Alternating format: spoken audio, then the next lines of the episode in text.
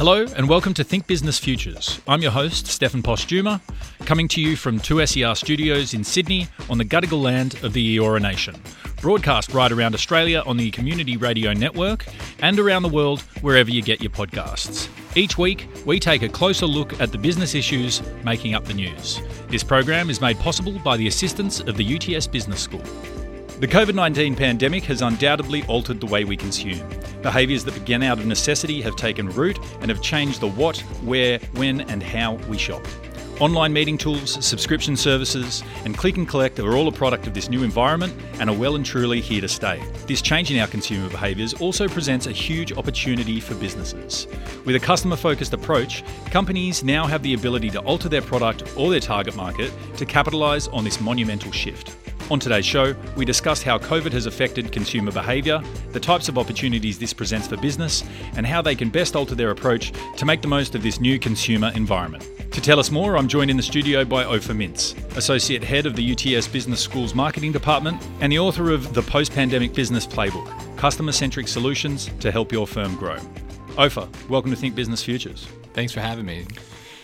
Now, it seems pretty obvious that a global pandemic would affect the global economy. But let's set a bit of context. Tell us about the economic crisis caused by COVID and why it's occurred.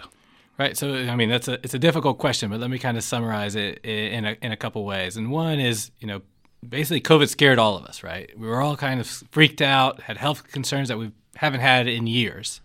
And what happened was these health concerns changed our customer behavior in modern times, right, we, we basically purchase in similar patterns over time. Okay, so we're very constant, very similar. For most most of our purchases are similar. Okay, and what happened was we all got a little health concerned, and it put put a shock on what we, we what we valued, what we purchased, and changed the traditional supply and demand in the market. Right, and then on top of that, there was the financial issues, which you know rolled in a couple like a month or so later. And that also had extra implications. And now that we are reaching this post pandemic or near, hopefully near the end of the pandemic, right, our behavior has changed. And with that, again, it shocked the system. And so, therefore, it created this recession and it's made it a very strange recovery as well. Okay, well, I mean, where have we seen some of the biggest impacts, like in terms of the economy? You know, what are some of the industries, and maybe beginning with some of the some of the things that have changed in terms of consumer behavior?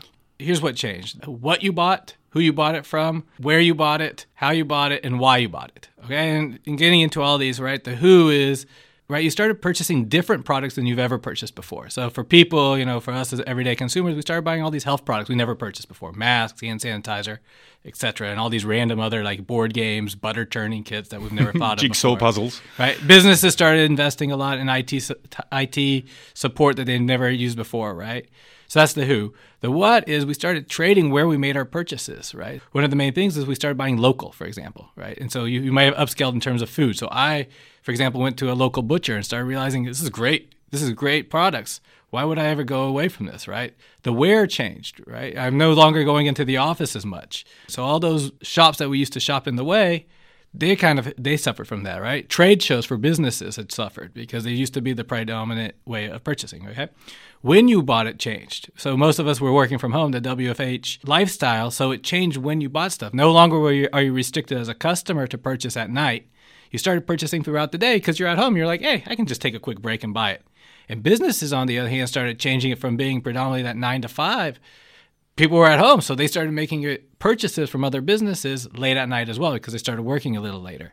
Okay, then you get into how you purchased, right? And the how changed because now you're purchasing many more things online. So before you were used to going to a lot of stores, and now the, the purchase rate of online just shot up because we were scared to go to stores, and we got used to the the online purchases. And not just that, when you go into stores now, it's interesting to watch people and yourself. Just think about when you go in, it's not the same as it was before. You're basically going in and out. You have predetermined, I'm going to buy these five things. It's kind of a mental clock. You're racing, you go fast, fast, fast. Yes, you might enjoy it still, think, oh, I like this here and there, but you're not lingering, you're not loitering like you used to be and kind of perusing around. So that changed. And the last is the why, okay? And this is really the fundamental thing.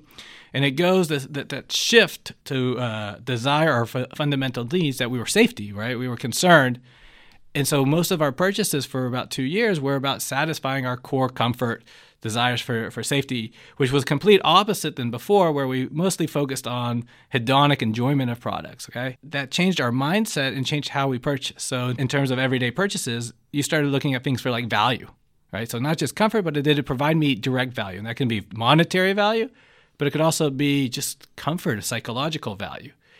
And as we're emerging again from the two-year pandemic, and you know hopefully not lingering continuing on what you're seeing is that customers are basically creatures of habit.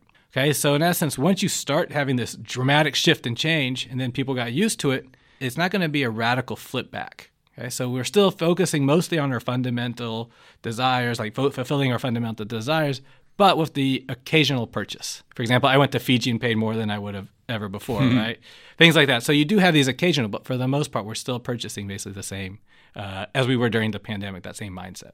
Okay, and so I mean, I want to sort of dig deeper a little bit here. Like, if we use the example of the butcher, like like you gave, I mean, at the beginning of the pandemic, panic buying occurred. People bought from the butcher through necessity because there was no meat on the supermarket shelves. People might have got involved in their local farmers markets. We talk about, you know, purchasing local, and a lot of the time, these sorts of decisions were out of necessity. I mean, supermarkets are are, are big machines with a lot of money and a lot of ways to draw customers back following the pandemic.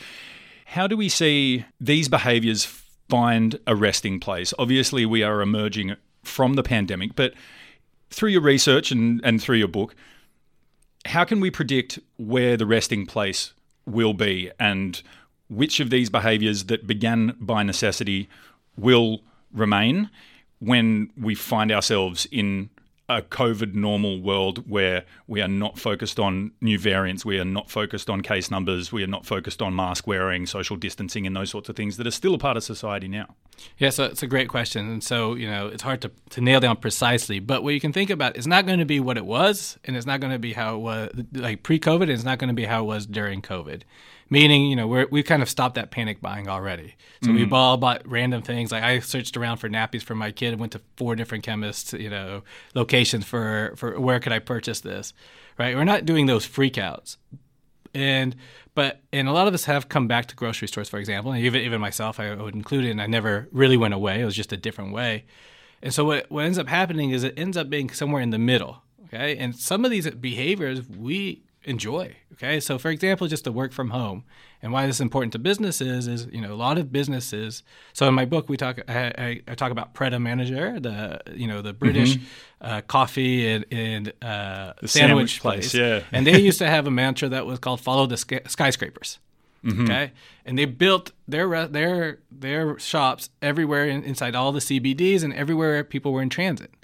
Well, what happened during the pandemic is a lot of people are enjoying working from home. Mm. So they see less need to go into the city, right? And that's going to go back and forth. There'll be more people coming in.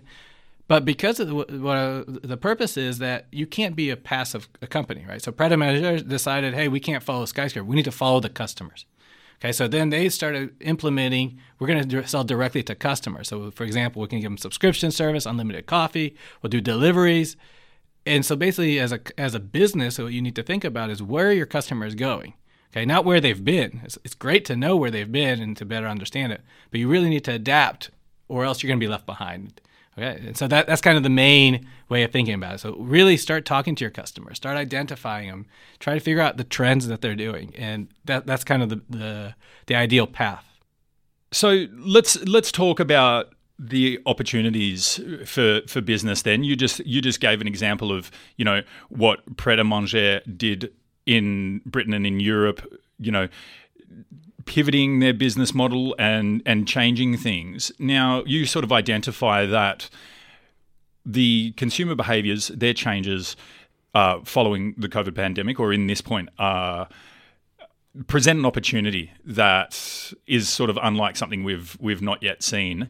Um, tell us a bit about some of the uh, opportunities available to businesses now. Okay, yeah, so great point. And so what you can think about, the last years have been terrible, right? Uh, undoubtedly terrible for most people. The health effects have been, you know, beyond tragic, and I, we don't want to downplay that. But for where we are now, it's it really is an opportunity unlike ever before. And why is that? Well, your customers have changed.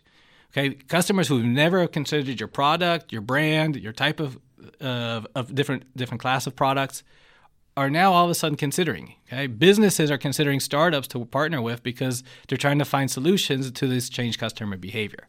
So it's an opportunity unlike ever before, because in terms of stats, 75% of customers have tried new products, new from new brands in the last two years, which is unheard of before. So this provides an opportunity like no one's ever seen. Okay, so so okay, so that that provides some inspiration.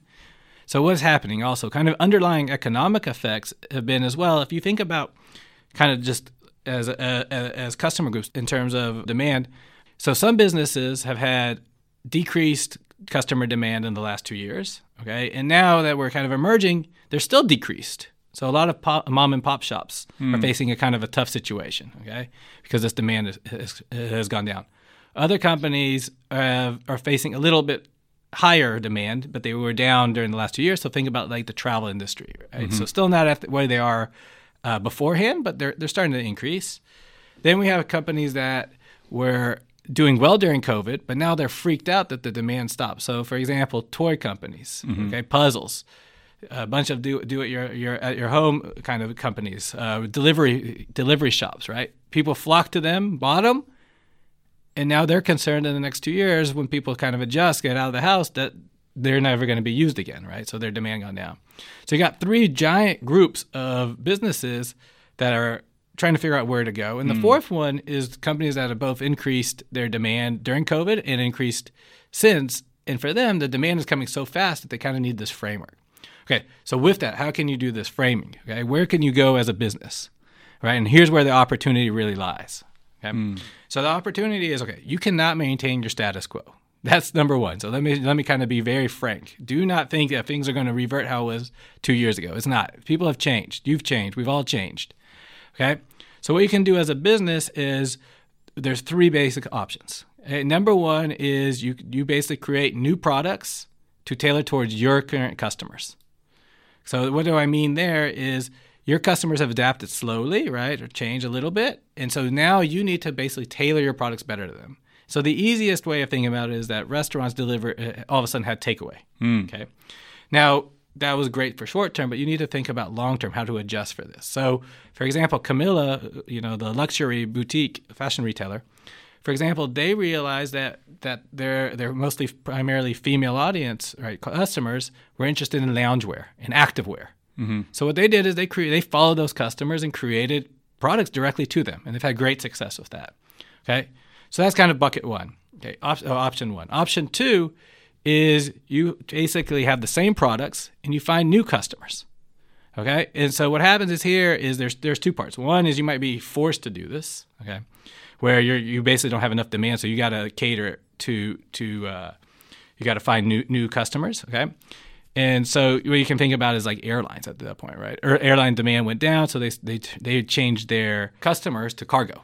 On the other hand, there are companies that are doing very well, and they can expand basically the same product they're selling, right, into new customers. And companies like Shopify, which is one of the largest e-commerce websites, mm-hmm. so basically they build the back end for for basically a lot of the e-commerce platforms. So they're from Canada and what they did wonderfully during the during the pandemic was say, okay, we know that all sorts of businesses now need to come online, and so we're going to be your back the, the the provider for this, right? So we can sell our same product, but we can now amplify this and get customers we've never had before. And there's great quotes from their CEO, for example, you know, like dairy farmers, you know, all sorts of small businesses that never considered before going online that all of a sudden they're, they're they can uh, find a target that way. Okay? So that's option two. And option three is basically developing new products for new customers. Okay? So this is kind of the most drastic uh, but at the same time could be the most rewarding. So they've got the big risk reward situation going on.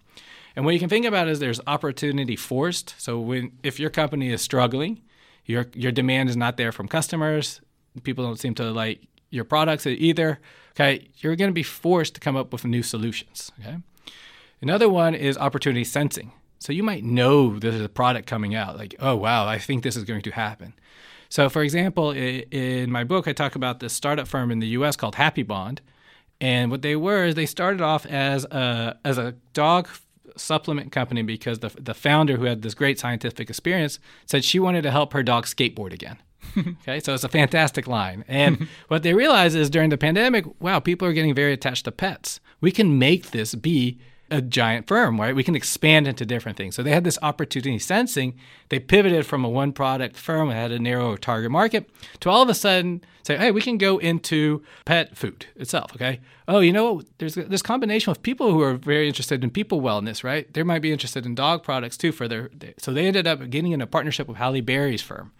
Okay, right. and they had a, several other examples, but the key was they what they talked about. It was they sensed this opportunity and they were a startup, right? So they didn't have much resources. So they decided, you know, the best option for us is to collaborate with firms. For example, the Halle Berry example. And what the founder mentioned, Anna Skoda mentioned in the book, is that firms were more willing to collaborate than they've ever been because of this change in customer behavior. So basically, kind of to recap it, as you as a firm, because customer behavior has changed, right? It provides you an opportunity, unlike every other, that you have this how, why, who, what, and uh, and where people are purchasing. This created customers to then try out new products like they've never done, and for you as a business to get to basically capitalize on this opportunity, think about those three options. You got new products, same customers, same products, new customers, and new products, new customers.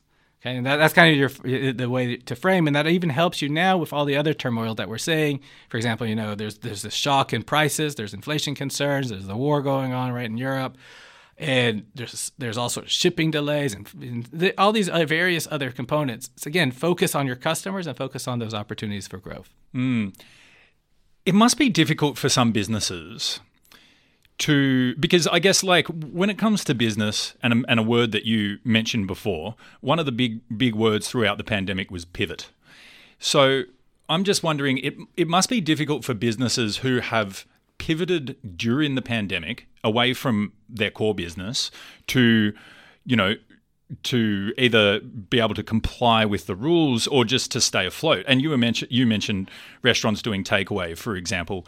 Um, there's a lot of restaurants out there, maybe you know fine dining restaurants who started selling things like cakes and lasagnas and frozen meals and all those sorts of things just to stay afloat. Now these things presented them an opportunity during COVID and might have been really successful. We've seen some hospitality businesses be really successful pivoting to a sort of a home delivery style thing or meal kits or anything like that. However, still moving away from their core business is do business owners face a difficult psychological challenge to perhaps shift away from where their values might have began and what their core business was at the start to recognizing these types of opportunities and following through with them. So that's a that's a huge challenge, right? Think about every business was basically someone's worked tirelessly for it, right? It's their babies. They've been there all the time. They've worked in this. These are things that got them there, mm. right? And then COVID comes and boom, right? There's a big shock and everything's disrupted. So you're kind of scrambling around trying to find find a path, right? And so my recommendation is, instead of trying to come up with just policies on the fly, think about customer centric policies because that's that's what's going to lead you to the best uh, path forward. Okay, but okay, so what's going to happen going forward is once you found something that that, that worked well. Okay, so you don't want to make it a short term gain. And so yes, you need short term to survive in terms of your business, in terms of the finances. Okay, but what you want to do with this is leverage this for the future. And so what do I mean? Is think about how to create these like loyalty Okay, loyalty is a huge issue. Okay, so, for example, the fine diner who's selling selling uh, fancy cakes now, right? They have an opportunity to leverage this to have long-term customers who keep buying their cakes for for every occasion, right? And so this goes back into this might have been they used to buy it at the grocery store, maybe buy it from bakery or wherever they used to buy it. Now all of a sudden you have customers interested in your your cake that you never thought before, right? As a luxury as a luxury retailer restaurant, and so what can you do is is how do you get this loyalty, right? So you need to really understand your customers. It goes back to that. But what I what I talk about in in the book, what I propose is this is this three principle, what I call the counter COVID framework. Mm-hmm. Okay, and so the first part is create emotional connections, and that's really what this loyalty is driving at. Okay, and so you're creating this uh, this emotional connections based off of really connecting with that customer. Okay, and so why is this important? There's two two reasons. So during the pandemic, I'm, uh, you know, customers started freaking out a little bit, having safety concerns. So we were all a little emotionally vulnerable, and so being able to connect with a company would would, would help, right? It's, it's just emotionally satisfying, and I'll talk about why in a minute. And the second part is when customers have been purchasing online a lot or in this in and out of a store behavior, they've lost that connection to you as a company as well, right? So when they find something else that's very comparable, they, they have no problem leaving you. Right? There's not that oh man, I feel bad for you know whoever at that store. Mm.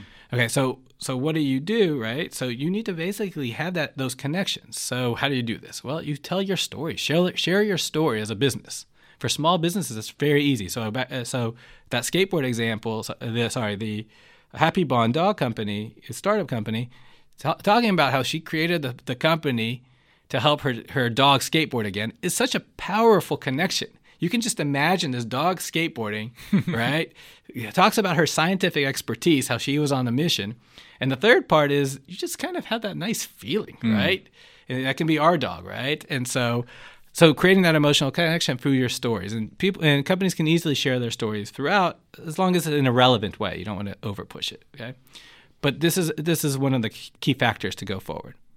Tell us a bit about, I mean, I want to talk about your book because I'm fascinated. The book is called The Post Pandemic Business Playbook. Tell us about the process of research because I understand you've done so much research in terms of interviews, different types of academic research, and all sorts of case studies. Tell us a bit about the work that went into putting this together. Sure. And so it started off as basically a, a mission by me. I, and it started in April 2020, where companies were, were struggling. And I thought, you know what, I have this expertise, have, have research on customer centric methods this I'm not a doctor. I can't help the health wise, right? So maybe there's a way to help businesses. So it started as I joke as a you know a five page paper that appeared in a couple popular magazines such as Forbes uh, around the world, and it spawned into a 200 page book hmm. because I wanted to really get down and really get into those details, actionable recommendations for firms. So what ends up happening in the book, there's about 10 profile slash case studies ranging from uh, businesses such as Cover-More Group, so that one of the leading travel insurance in the world, Camilla, as I mentioned uh, a little bit earlier, uh, who's a luxury retailer, to things like nonprofits or companies in. Uh, I have a company in India, for example, that is in a developing country who is struggling, trying to deal with, with different different situations. So that was one aspect.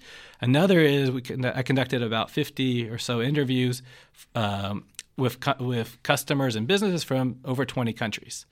And then on top of that, I was able to use you know media reports. Because, you know, like fortunately there was a lot out there um, from over a, a, thousand or so. I should say hundreds of so best best practices, but also you could see worst practices from six different continents. And the final thing was there's been a whole history of academic research. So, over, uh, so I was able to leverage looking at over a thousand papers that way. And so, in combination of those three, those, those different sources, right, I'm trying to th- make things easier for the reader, but also just trying to develop a, a framework. That's so I use this kind of the, the research to justify the recommendations. Okay? And so one of the biggest takeaways was again, this is opportunity unlike others, but the other one is this everyday interaction. So you need to use these customer centric methods to to change how, how you be how you interact with customers. And so that's where this counter COVID framework came from. So it consists of three different things. One, create emotional connections. Two, demonstrating value. And three, enhancing your digital footprint. Mm. Okay. Um, we will soon start wrapping up, but I'm interested to draw on your experience and your expertise. What do you think some of the biggest changes, most enduring changes, most perhaps alarming changes we will see when it comes to post COVID consumer behavior. Like, I mean, I think things that come to mind for me are remote work is is here to stay or some form of hybrid work which has drastically changed the landscape of work and I'm sure it's something that you talk about um, but what are some other other places where other places strategies that businesses might be implementing, or things that you'll see as the most enduring consumer behavior changes and also business changes? Uh, you know, as we as we finish this COVID pandemic and and sort of return to some form of normalcy. Sure. And so, yeah, I agree that work from home is a huge difference, right? People have gotten used to it, and not everyone wants to go back. And so that shifts the paradigm again, where you where your locations of where you're making these purchases. Okay. And the other one with it is that because COVID changed our what we were purchasing, we've we've changed what we focus on. So I have quotes in the book from from people from multiple countries saying that things I used to think were important, I've now decided they're frivolous, and I don't even I'm not interested in anymore. And other things such as I say food, I'm now upgrading, upskilling, buying more premium because I find that rewarding. So those are things that are going to contain or sorry, be maintained and being consistent going forward. And so with that, so the so back to what what is a, in it for you as a business. So one is that creating emotional connections. Second is demonstrating value. So as much as we we you know hope that the the recession is over, and, and for just in pure economic terms, it is. It's been a very K-shaped recovery, mm. meaning the rich have gotten kind of richer, and I shouldn't say just rich, but many of us have gotten richer, and many of us have also gotten much worse. And and either, even if you got worse or did better, your your what you purchased, what you spent on, has changed. So for many things, you've decided to stop the purchasing and say, okay, if if if it shows me value, I'll buy it. If not, I'm not. And so that's one of the things that as businesses have to shift is this demonstrating value, right? So it's not that we're not wanting to purchase; it's it's got to be valuable for me emotionally or financially to, to do it. And this goes for businesses when they make these purchases as well. And the third one is because of this work from home behavior, because we were all kind of hesitant at the beginning to to go pe- meet people in person, for example, for sales meetings or go to stores, digital fo- the digital means has, has shot up, right? What do I mean is you as a business need to adjust. That customers are basically want there's going to be always a segment who want prefer to do things digitally. So what you should think about is again, this is an opportunity. Be proactive. What digital allows you to do is you can target customers in a way you were unable to before for relatively cheap. And so you can find certain customers, let's say in certain who have certain interests, certain demographics, and really target them with different different ads and saying, "Hey, we're here, we exist, and we have something that fulfills your needs." Okay, so there might be other products out there, but they don't really fit what you want and need. And here we're getting you something that that that fulfills it even better. And so that's kind of the the way to shape for the future is combining those the, the counter COVID framework, where that creating emotional connections, demonstrating value, and enhancing your or expanding your digital footprint all at once is kind of the, is, is the best path. Fantastic. I uh, I've learnt so much, and it's only been half an hour. I, I think that even even going out there and sort of interacting with the business world, I'll start to probably notice a few of these different trends and a few of these adaptations and uh, businesses seizing on these types of opportunities as we go forward. It's been great. Ofer, thank you so much for joining me here on Think Business Futures. Thank you. It was great. Thanks for joining us for another episode of Think Business Futures. Thank you to my guest, Ofer Mintz. You can listen and share this chat wherever you get your podcasts, and don't forget to subscribe to get Think Business Futures in your feed each week. And please support the show by leaving a review. I'm your host, Stefan Postuma, and I'll see you again somewhere in the world of business next week.